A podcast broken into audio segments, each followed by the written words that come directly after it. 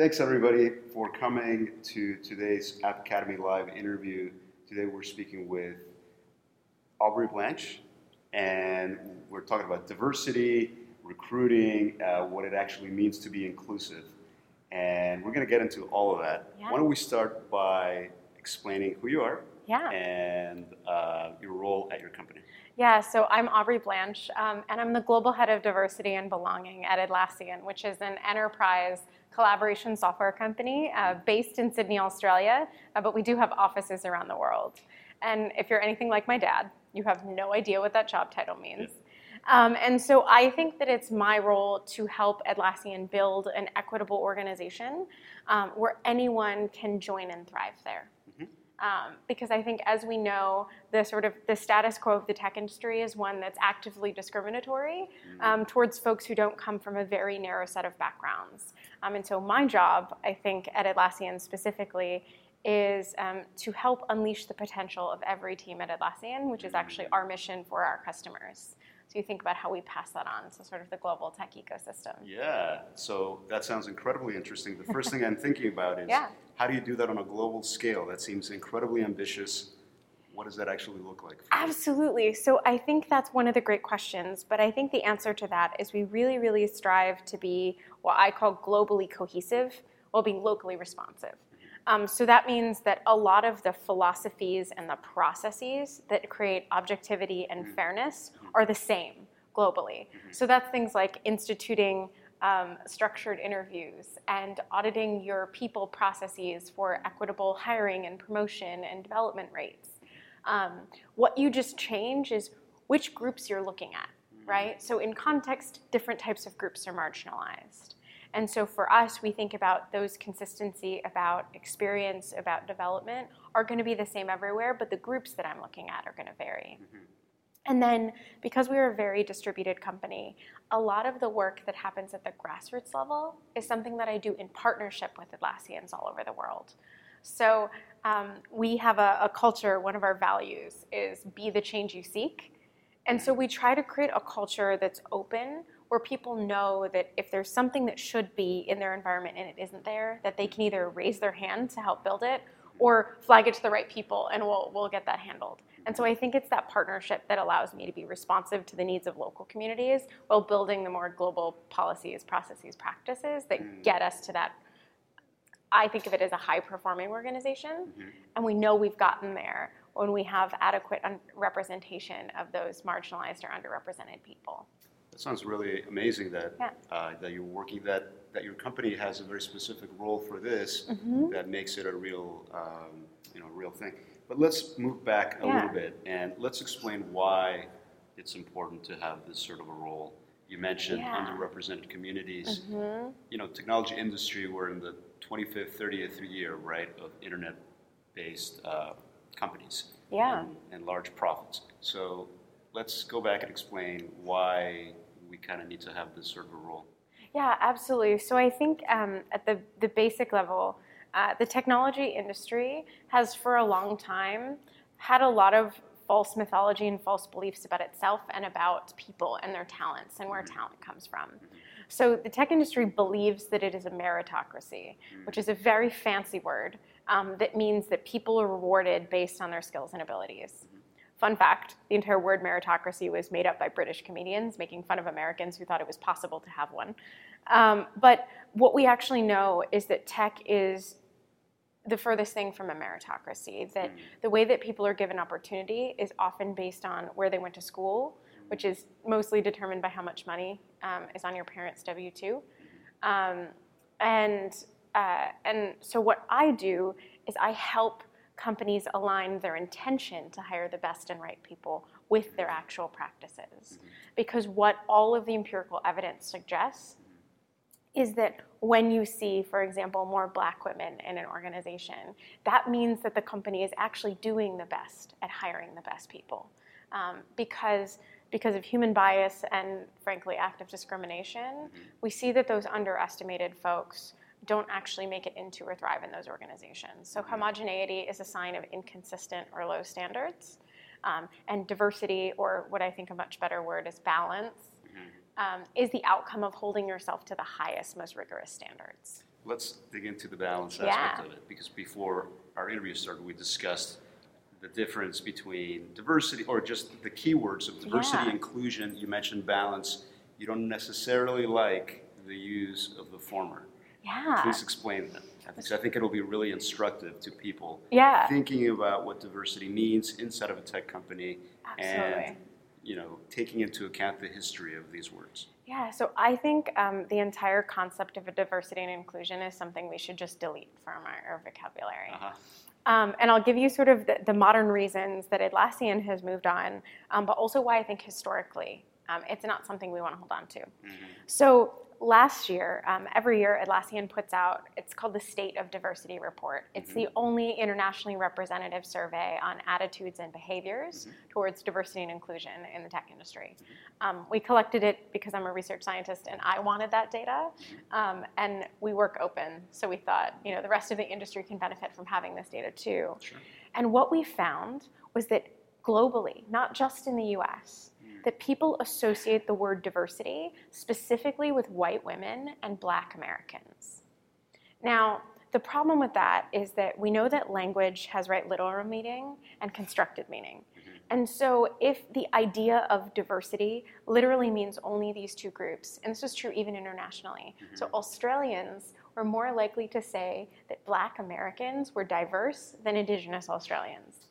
Wow, that's interesting. Right. It, Huh. Again, because we've constructed this idea, and so there's a couple of problems that come from that. Mm-hmm. So, first, it really limits the scope of who's being considered or helped. Mm-hmm. It very explicitly creates an us versus them dynamic mm-hmm. in which, and I have heard so many white men say this I'm not diverse. And, and my response is, well, yeah, it's a team level construct. You can't be diverse on your own. Or you hear hiring managers say, I want a diverse hire. It is so offensive to call an underrepresented person diverse. Unless you want to call well represented people stereotypes, in which case I don't think that's kind, you shouldn't do it. But literally, that's what you're saying. Um, so there's that, which is that it, it needlessly constrains our discussion, right? It ignores Latinos, it ignores the LGBT population. What about folks with disabilities or those who are expats face unique challenges? Parents and caregivers, veterans, mm-hmm. folks on the autism spectrum. Mm-hmm. And so we talk about at Atlassian about building balanced teams. You know what's great about that? Mm. It doesn't communicate what balance means in a particular context, mm-hmm. but what it does do is actually help us have that conversation. Mm-hmm. So internally, what I've found is switching that language has actually helped us have more productive conversations in the U.S., especially around racial exclusion. Mm-hmm. So you know we have a team that's gender balanced. That's fantastic, but how is this team imbalanced? Gets to the question of well, we don't have maybe Black or Hispanic team members. Mm-hmm. What are we doing to connect with those communities and provide opportunities for the awesome people that are there? Mm-hmm. Mm-hmm. So right, it's literally more productive. Um, I also think that no one is going to die on the hill of building an imbalanced team, uh-huh. right? So you've already won. Um, and then with the idea of inclusion, I frankly just don't think that it's good enough. Mm. So a lot of the spaces that we're talking about are predominantly white and predominantly male, right? That's where mm-hmm. they've been developed. And so inclusion is like saying to, you know, myself, I'm a queer woman of color. It's like, yeah, you can show up as long as you demonstrate your power and your authenticity exactly the way a straight white man would. Mm-hmm. I can't do that. My authenticity doesn't map onto that. Sure. And so I care about belonging. I mm-hmm. want to be in a space that's constructed for me and constructed for people different from me, that we've been considered and thought about. Right. Um, I think there's some really interesting work that's being done, right, sort of in my world, in sort of HR and, and talent, but also in workplace design can play a really important part in that. So that's an interesting uh, note that you just ended with because Mm-hmm. I had a question with you. I have several questions for myself and from the rest of the staff. I put it out to Yeah. see what they wanted to ask you. Yeah. And one of them was about design. And uh, we know that Atlassian, I always mess up Oh, the way it's Atlassian. Atlassian, I know. So you'll know it. Um, our co-founder uh, Mike Cannon-Brooks is really into mythology, Uh-huh. and so it's like Atlas, Atlas. who holds up the Okay. sky.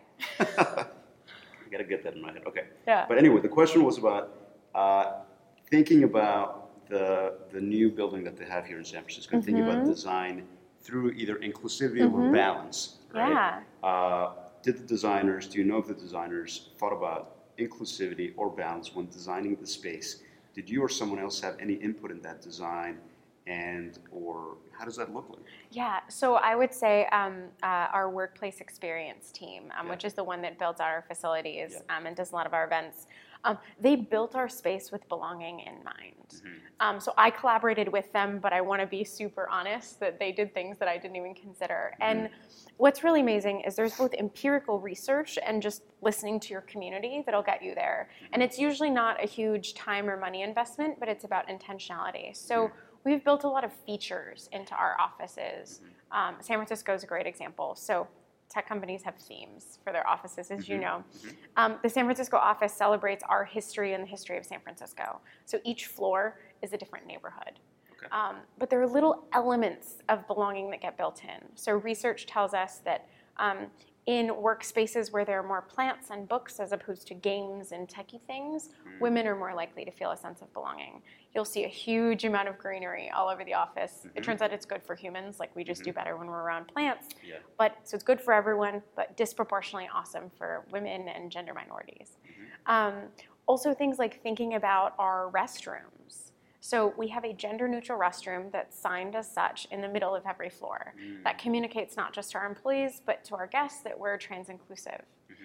We even designed the bathroom signs for the gendered facilities mm. so that they don't depict people. They depict literally the facilities that are inside the room. Interesting. Again, because we don't want to reinforce what a woman or a man looks like. Mm-hmm. We don't know that. So going back to the example of the plants, Yeah. what does that actually look like in terms of you mentioned underrepresented communities having a better connection to have, Yeah. feeling a sense of belonging in a space as opposed to having a pinball machine or Yeah. video games?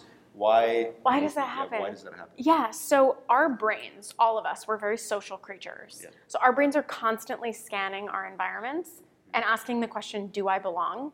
And when we don't get cues that say yes, um, and that could be something as simple as, um, you know, all of the conference room being named after white men. Um, your brain will literally feel something called belonging uncertainty. That's going to decrease your cognitive performance basically because you become anxious. If we And had the- the budget for uh, like a little blinking, like Yeah. say it again. Oh, belonging uncertainty? Belonging uncertainty. Yeah, Okay. it's uh, it's a real psychological thing. Yeah. But you think about it, we, we all want to belong. It's a basic human thing. But when you're in a space where you don't feel like you belong or you're not sure, your unconscious mind is scanning your environment. Mm-hmm. And so because plants aren't super super associated with a particular social group, so even though you know there are nerds and techies of every stripe and every orientation and mm-hmm. demographic, that like the Star Wars posters and things like that are very associated with a particular white male culture. Mm. And so, because it has those constructed meanings, if you don't belong to or identify with that group, it's more likely to send you the signal of no, you don't belong here. There's research that was done on universities and how many women choose to study CS when they're taught CS in a classroom that has like techie stuff versus books and plants. And you see big differences in their interest levels. Wow, that's really interesting. Yeah.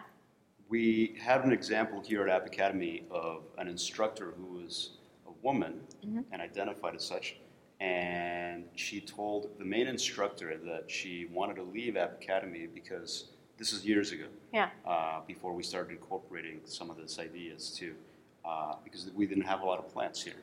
And she said, "I don't feel like I belong. There are no plants. I don't feel good." Yeah. right? And immediately the instructor went to the flower shop and we started to get some plants in here because it does make a difference. It right? does. Yeah. I think it's it's the but I think that's the really the thing about workplace design. So to give you a couple of examples, Yeah. we have a library that's ah. low light, no speaking, low stimulation space for mm-hmm. introverts or folks with autism. Anyone can use it, but or but it's especially great for folks like that. Mm-hmm. Um, we have really out, well outfitted parents' rooms, mm. right, to communicate that it's like, please be a whole person here at mm-hmm. work. Um, we have a reflection room in the office, which has an ablution sink, so our Muslim employees or guests are able to observe their religious traditions. It includes mats and an altar in there.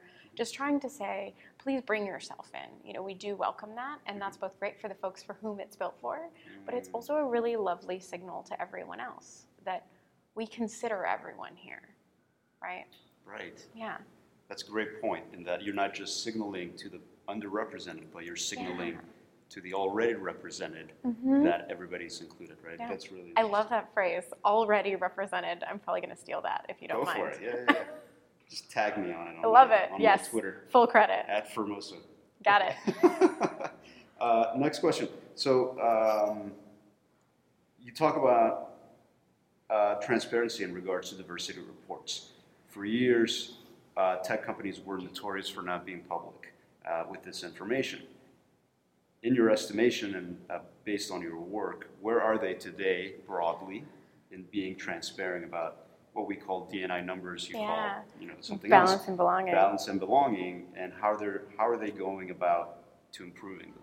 Yeah, so I would say um, one, I'm I think Google 2014 put out sort of the first report, and a lot of companies have followed. Um, I'm really excited to see that first step, but frankly, um, uninspired by the lack of innovation across most of the industry with that. Um, so one, um, at Atlassian, we seek, um, you know, really as a company, we believe that working openly is the key to making progress on anything. Um, and so for us, we think of transparency as an incredibly useful tool to keep us honest and dedicated and moving forward, whether that means sharing what we tried and worked or sharing what we tried that didn't work. Um, because this is, you know, solving structural racism is not exactly a solved problem, and so we know that we're we're going to learn along the way. We actually report on the the balance of our workforce at the team level. So you can keep me honest. You can go to atlassian.com/belonging, um, and you can look at what the average team looks like across our departments. And we think that this is better because it's way more transparent. Um, you can't hide. Uh, so a lot of companies will say, "Oh, we have really close to gender balance," but when you dig in, all of those women and, and those minority folks of minoritized genders are all in HR and marketing, right? While all the men are in engineering.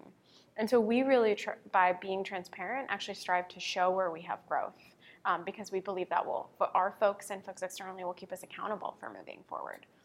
Um, Part of transparency too Yeah. involves uh, quick updates, right? Yeah. So you're not really basing any sort of public-facing data on something that happened years ago. You want to be as quick and really responsive to what's happening. Absolutely. I think most companies update their data about once a year. Okay. Um, externally, although internally I track, um, we, we audit and track our numbers every single month um, and keep our leaders uh, sort of apprised of that. And for us, that's really good as a reminder that this is something that should always be top of mind, that someone is always looking at and considering. And I think over you know my four years at Atlassian, just constantly giving even people just information about where they stand. I have seen more engagement and more fantastic contributions from leaders who are just armed with their own data than anything else because I trust that they know their organization better than I do. And I'm there to support them in building a more equitable and balanced organization. But I'm always really clear that I'm, I'm the support structure, you're the one who has to create the change and sort of, of do it. Mm. But I found for our leaders where they have the largest gaps, the gaps can be motivating. If you help people take the first little steps, right? Like it feels good to get a little win, and then you go, okay, now we got to dig in and deal with the real deep structural stuff.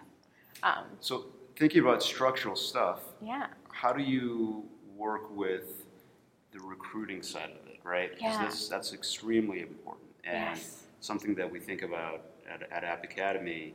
And um, so, how do you ensure that when recruiters are out trying to get new engineers, trying to make things more Yeah. diverse or balanced, um, you know, what do they do at Atlassian? yeah. They got, uh, that they're not doing some of this. Yeah, so I would say there's a couple of things. One, um, our head of recruiting just really cares about hiring people who believe that you know diversity is the outcome of holding people to the highest standards.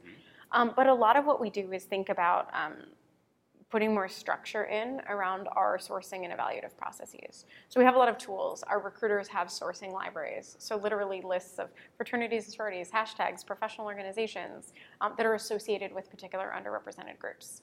So there's a there's quite literally a non-negotiable trade-off between time and underrepresented people, right? Because math, if they're rarer, that means that it takes more time to find them. And so what we try to do is build resources across the team that cut that trade-off down, makes it easier to find those folks.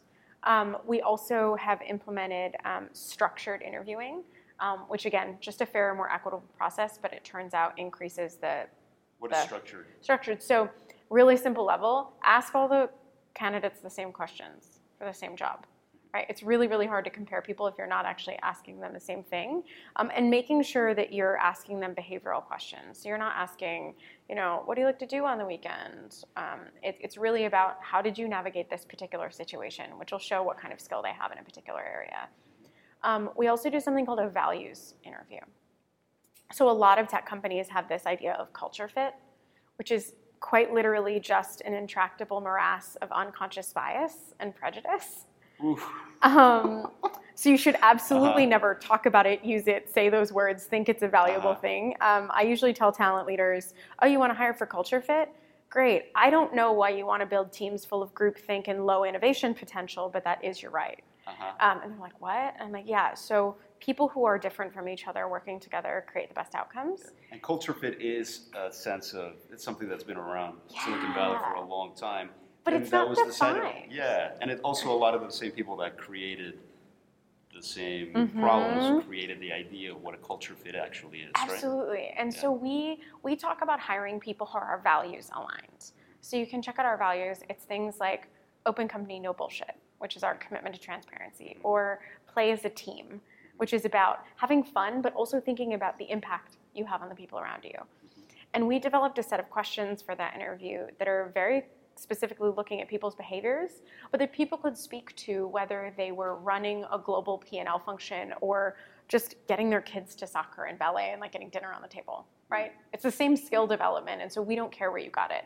Um, and I think that's really important. We look for people who are aligned to our values, but don't fit them because we want to leave a lot of room for what people bring in that's unique and special and different. Because um, we believe our culture will change with every person that we add to it. We shouldn't try to keep it the same our values stay the same and how we work together and respect each other stays the same. But what culture shows up as is going to evolve as we go from a thousand to three thousand to five thousand person company. Uh, well, how many are at, at um, We're about three thousand right wow. now, and moving quickly. Growing pretty quickly, yeah. yeah. Uh, I know that App Academy uses uh, Jira. Jira, yeah. Yeah, one of your products. It's our so, first product. Yeah. Mm-hmm. So thinking about this uh, diversity and balancing situation and how recruiting plays a part in it, how do you think coding boot camps or essentially non you know regular college programs play a larger role in this? Uh, we understand that part of the problem has been former tech companies' reliance, many would say, a convenient crutch on uh, labeling this as a so-called pipeline yeah. issue, right? A pipeline problem. So where do coding boot camps and like such as App Academy, where do they fit in? Yeah, so um, I would actually say that the, the pipeline problem is a convenient fiction, um, not even a crutch. Um, so we know that even looking at traditional degree programs, that um, you know, in, in the 80s, women in the US were getting 35% of CS degrees. We know that even now, formal CS degree holders 11 to 18 percent um, Latinx or Black or both. Mm-hmm. Um, so I think that there's a really important role that that boot camps play in increasing the supply side. Now, not necessarily all underrepresented people, but often folks who come from backgrounds that would have been traditionally excluded from tech, whether that means they're people of color, they're women, they're women of color, maybe they just didn't come from an economic background that allowed them to get a formal degree. Um, but I think that that's a critical portion of creating change is just expanding the talent supply. But I don't think that there will be structural impact of that amazing work if tech companies don't come to grips with the fact that their beliefs and their practices undermine their ability to see the brilliance and take advantage of the contributions of those people. Mm-hmm. Um, and that's because they do things like ask algorithms questions that are strongly biased towards recent graduates from elite universities that have absolutely no correlation to engineering ability because all the engineers internally Google it.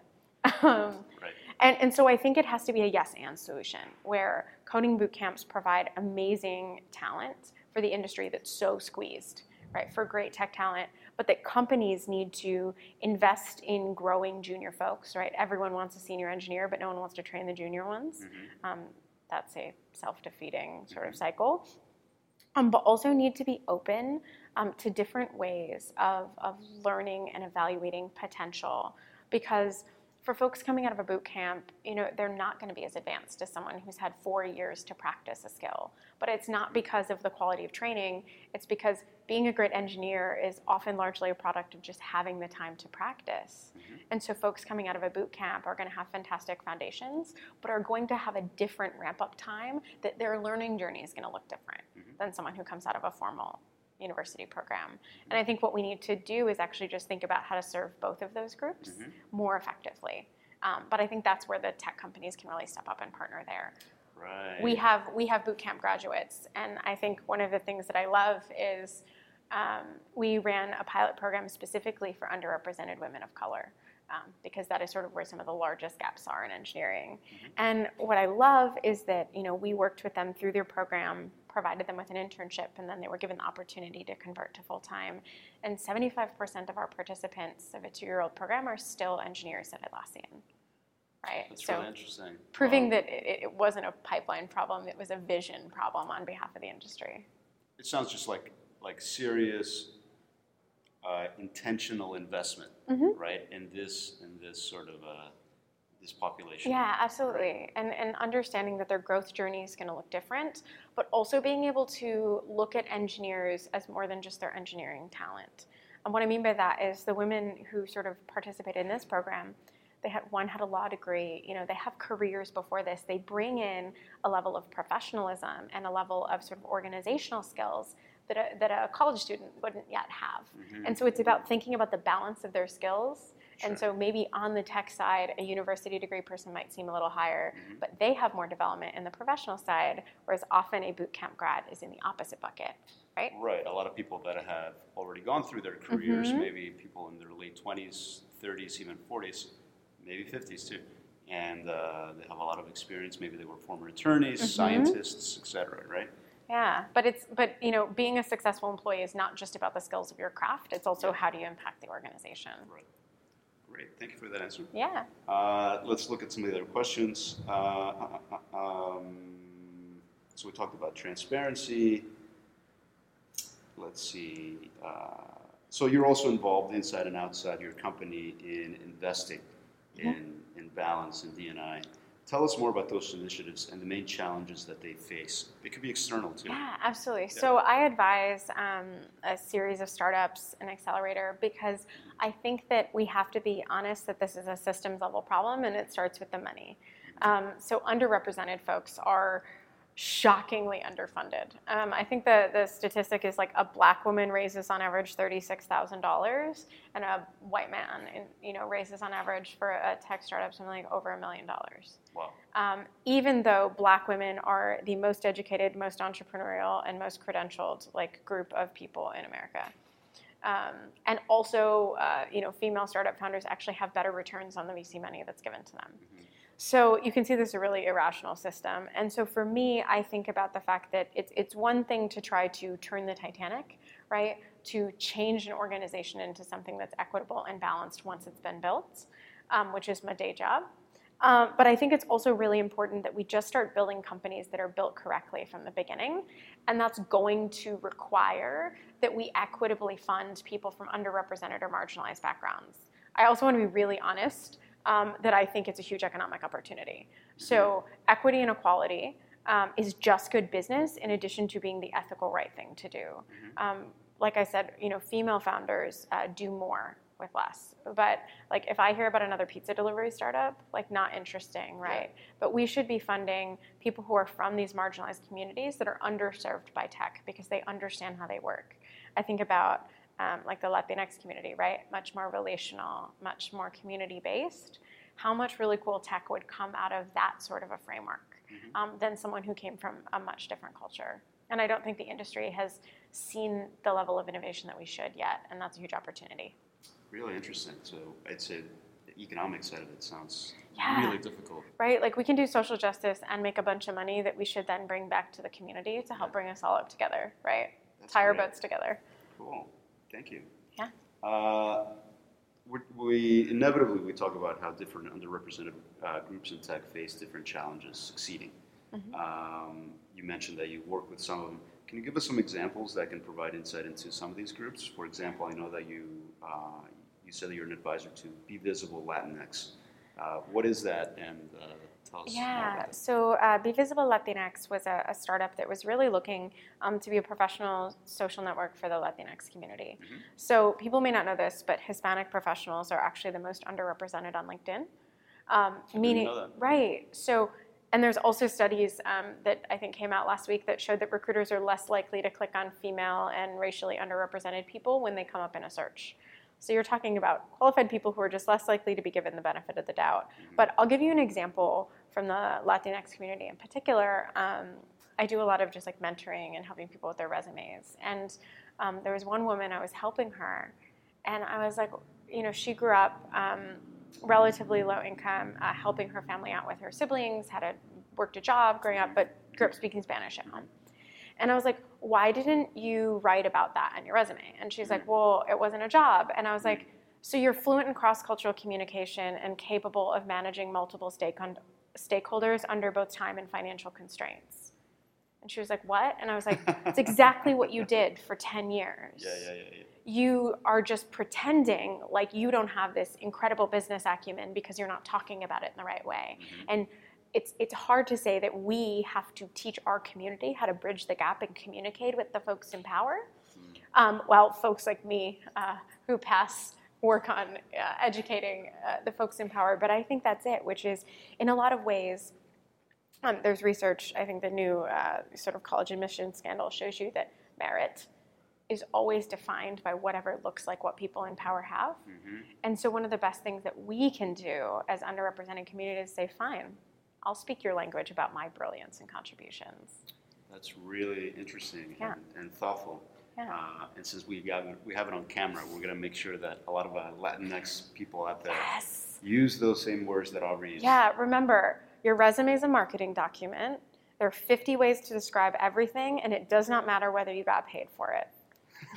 there you go. Um, cool. Thank you for that. Yeah. So, I guess we talked also about the inclusion side. Uh, let's talk about diversity fatigue. You've Yeah. talked about this previously on LinkedIn, Mm-hmm. and I found this a really interesting idea because I feel like culturally we're getting at this place, and I feel it even with people that are so-called allies that Mhm. want to do, you know, good for themselves and for the community, and to reach out to other communities. And yet we see a fatigue, right? Like, wh- what does that actually look like, and how does that uh, block possible Yeah, absolutely. moving So, forward? So in the 2018 State of Diversity report from Atlassian, um, we were actually able to quantify the existence of diversity fatigue. And what Mhm. that looked like was a significant actually de-investment in corporate D&I programs. Mm. But also in we looked at explicit behaviors, a 50% year over year drop in pro-inclusion behaviors. So things like participating in ERG, like you know mentoring folks from underrepresented groups, lots of different things. This You is could- between 2017 and in 2018. 2018. Okay. So you can uh, check it out at atlassian.com slash diversity slash survey. Mhm. Um, but what we found is that everyone is sort of sitting in what we call this Venn diagram of exhaustion. Like we're all unhappy for different reasons. So first, I think for, for underrepresented or marginalized folks, it's really exhausting to constantly be pushing for change and not see much of it. Um, for folks who are sort of on the other side of the uh, of the debate, they're really really tired of hearing about it generally. Mhm. Um, and then I think there's the middle group of folks who are um, ally, allies or want to be allies, Mhm. um, but don't know where to start and are terrified because cancel culture means the first fuck up means you're done. Mhm. And so, and I think it's really important we acknowledge that because if we want to make progress, we need to focus on a lot of things. So, I think the most the most important bucket to invest in is those unactivated allies because those tend to come from groups with power, Sure. meaning they can actually change things. Yep. And I think what we need to do is it's it's really overwhelming if you're sort of just waking up to the reality of systemic oppression Mhm. to realize how many problems there are and how big the scale is. It's Yeah. overwhelming. Yeah. And so what we need to do is actually give people micro actions. I always Mm. say like give them direction at the team level. That's a thing we can all control. So and also change the way that we approach and ask for support. So it can be something as simple as please just institute a no interruptions rule in your meeting. It turns Mhm. out that women, um, that women of color, people of color, introverts, folks from Eastern cultures are interrupted more while speaking in meetings. Wow. But at the end of the day, like it's just good for everyone to not get interrupted, Mm-hmm. but that creates a more equitable meeting. Okay. You can probably do that this week, right? Yeah. But if I'm like, please, like solve the hierarchy, Yeah. you're probably gonna go hide. Uh-huh. Um, so I think there's being really action oriented with folks, but then also taking a growth mindset towards allyship. Um, I've had my own growth journey. I grew up in a 14,000 person town in northern Michigan. There were a lot of things I had to learn. And so I think what we need to be really careful about when we are um, growing and coaching allies is, is embrace the call in versus call out mentality. So um, people Yeah, talk about yeah, so people talk about um, intent versus impact, right? Um, I always go in with assume good intent, but take accountability for your impact. And so for someone who's an ally that's messed up, don't call them out in public if they meant well, right? Pull them aside. Say, Mm. hey, I know you're trying to do the right thing, Mhm. um, but I think that what you did actually had the opposite of your intent. Here's a better way to do that Mhm. you would not believe how much more motivated someone is to improve and learn and grow. And if you're like, wow, you're such a misogynist, I can't believe you did that. Yeah.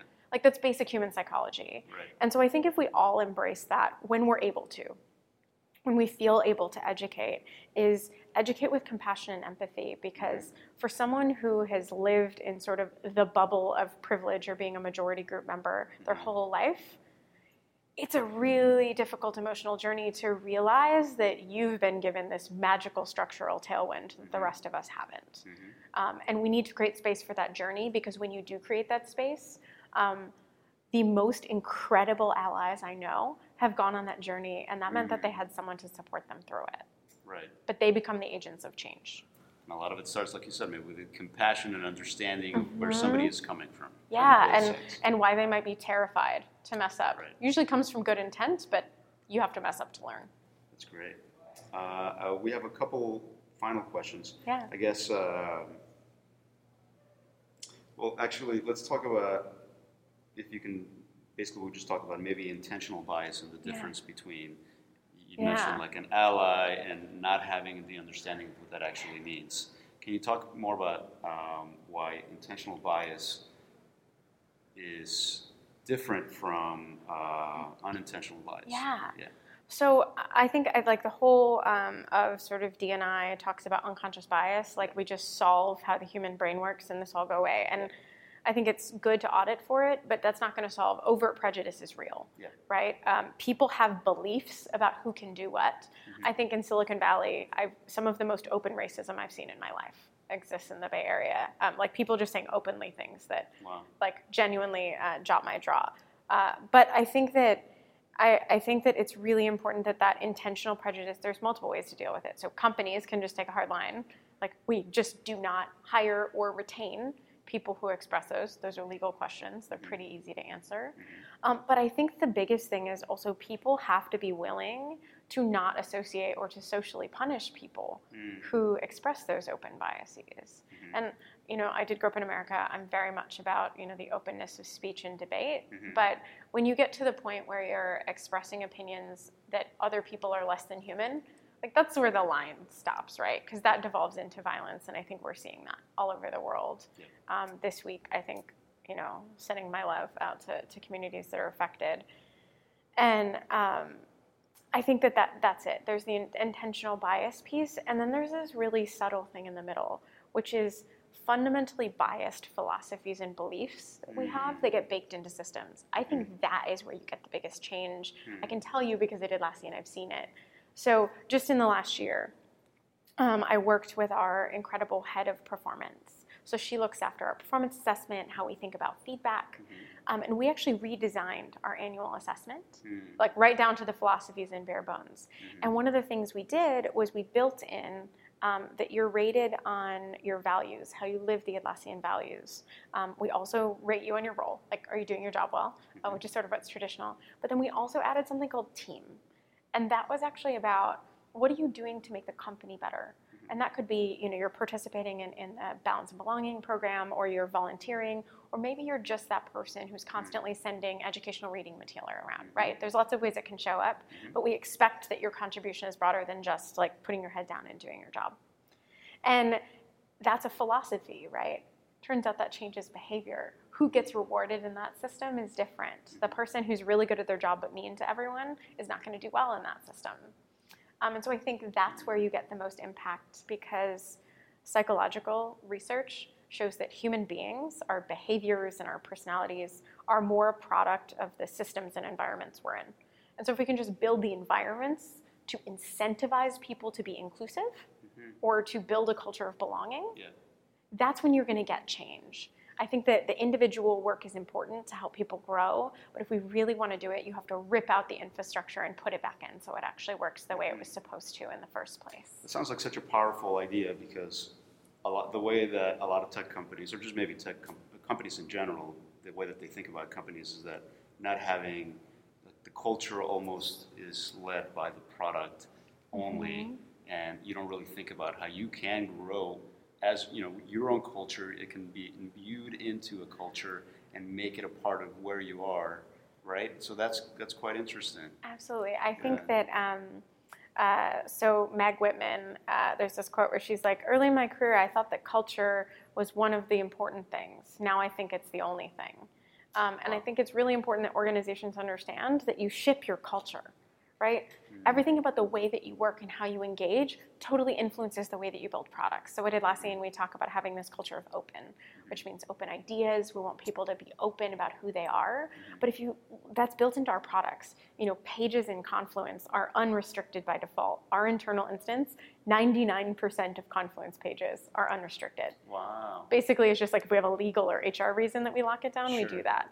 And so you think about that with Jira, right? You can openly show and that comes from the way that we treat our people that informs the product decisions we make mm-hmm. um, and that's why you need this balanced set of people building products mm-hmm. because they bring different information they bring different mental models different ways of working mm-hmm. together um, and that gets built into the tech right because tech is an extension of us mm-hmm. and so i think that the industry is just selling itself short and building much more mediocre things than is necessary because they only have a small set of the potential ideas and people in the room. Mm-hmm. Great. Uh, and also, just to clarify, Confluence is a management software, yes. so basically anybody inside of the company yes. could figure out what's going on in another side of the company by looking it up. And since it's quite a good product, you can just yeah. do search. I what are people looking for? It's what are they favorite. talking about? What's marketing doing? Yep what's sales doing, what's engineering doing, yeah. right? Blogs, pages. So think of it as a completely unstructured collaboration tool. Yeah. Um, most people uh, at my last company before Atlassian, we called it the wiki. nice. So yeah, if I have to pick a favorite Atlassian product, it's Confluence. Cool.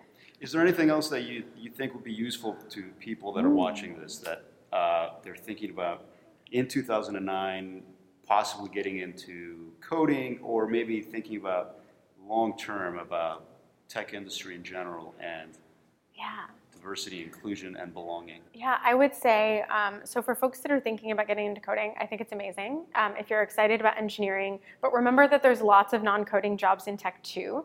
Um, so make sure that you're going down the path that's perfect for you. If you are going through the coding um, sort of way, network a lot.